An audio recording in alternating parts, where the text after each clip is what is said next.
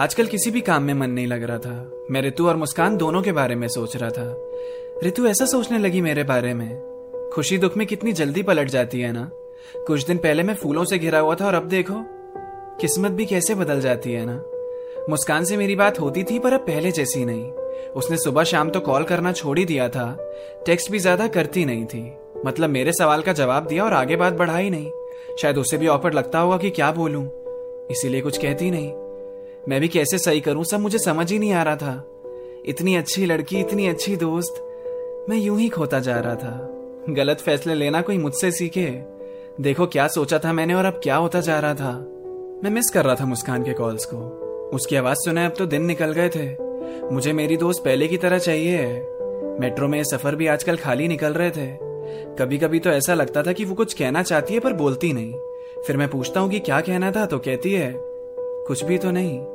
हमारी पुरानी चैट्स को आज की चैट से कंपेयर करता रहता था। अब तो उसका रिप्लाई दो तीन दिन के बाद ही आता था। हो सकता है उसे वक्त चाहिए हो। कितनी प्यारी इंसान का दिल दुखाया है मैंने। फिर कुछ दिनों तक उससे बात करने की कोशिश नहीं की। फेसबुक चलाना भी कम कर दिया मैंने। खुद को बिज़ी रखने लगा इन कॉलेज के कामों में। फिर नॉवेल्स पढ़ना भी स्टार्ट करी मैंने। खो गया किताबों में। अब सफ़र में फ़ोन जेब में ही रहता था और उसकी जगह किताब हाथ में। द बेस्ट ऑफ़ मी मुस्कान ने ही कहा था पढ़ने के लिए। तो उसे शुरू कर रहा था मैं आज से। मेट्रो में कभी कभी ऋतु दिख जाती थी, और मैं उससे नज़रें चुराता रहता था, जब भी वो मेरे सामने आती थी। वो जहाँ बैठती, मैं उससे दूर हो जाता। जिस रास्ते पे दिखती तो वो रास्ता ही बदल लेता। मतलब पूरी कोशिश थी कि उसे नज़र ना आऊँ मैं। उसी ने कहा था ना, वो अपनी आखिरी मुलाकात थी। तो अब कैसे भी करके उससे मिल ना पाऊँ मैं। कभी कभी वो मेरी तरफ़ देखती थी।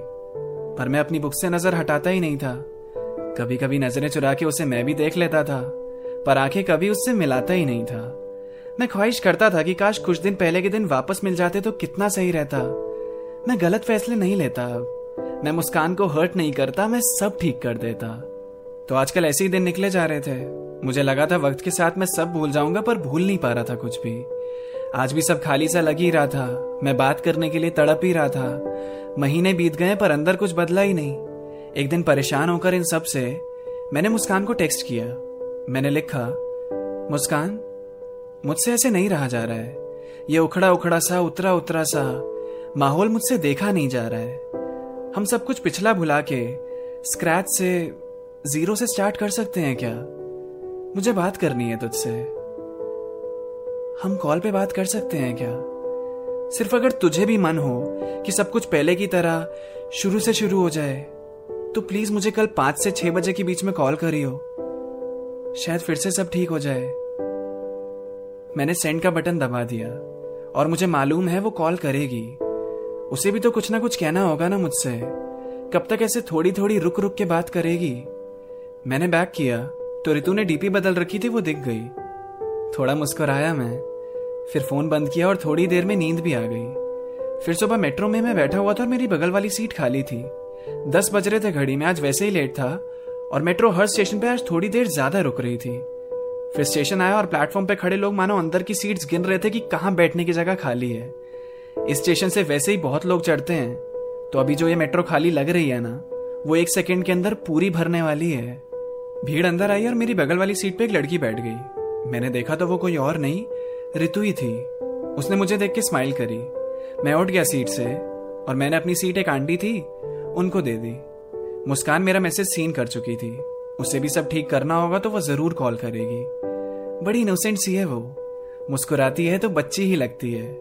बचपन में भी क्लास में सबकी फेवरेट थी वो। आज भी सबको अच्छी ही लगती है।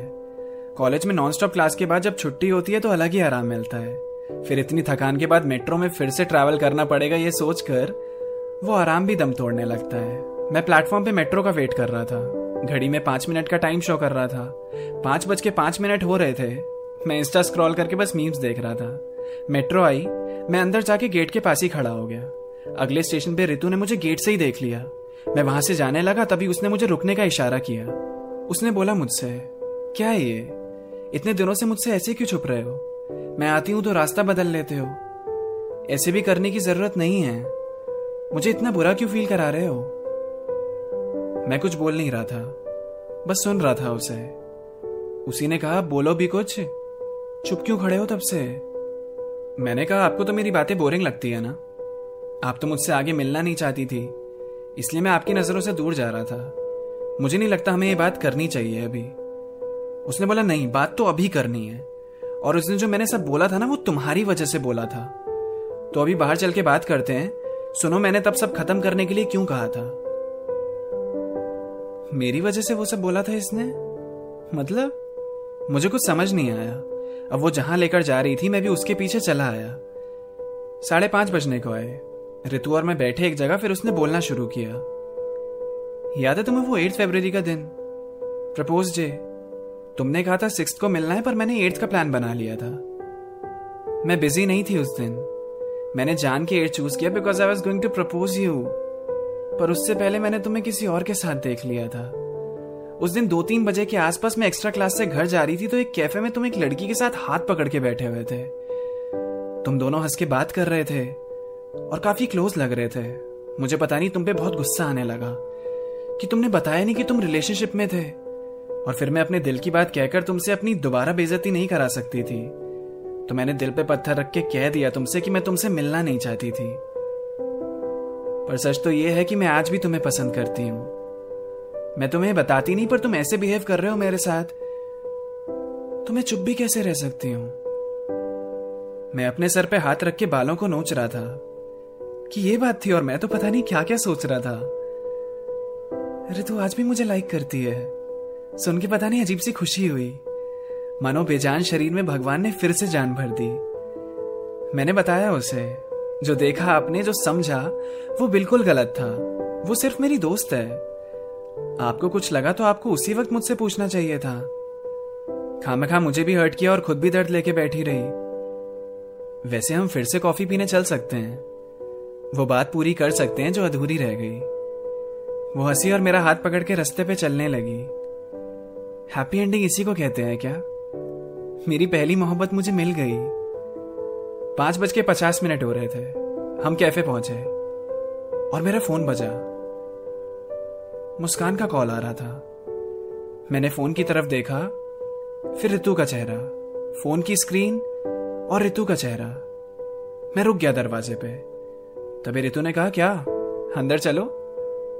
और उसने अपना हाथ दिया। मैं मुस्कुराता हुआ रितु के साथ चला गया और मुस्कान का कॉल मैंने काट दिया।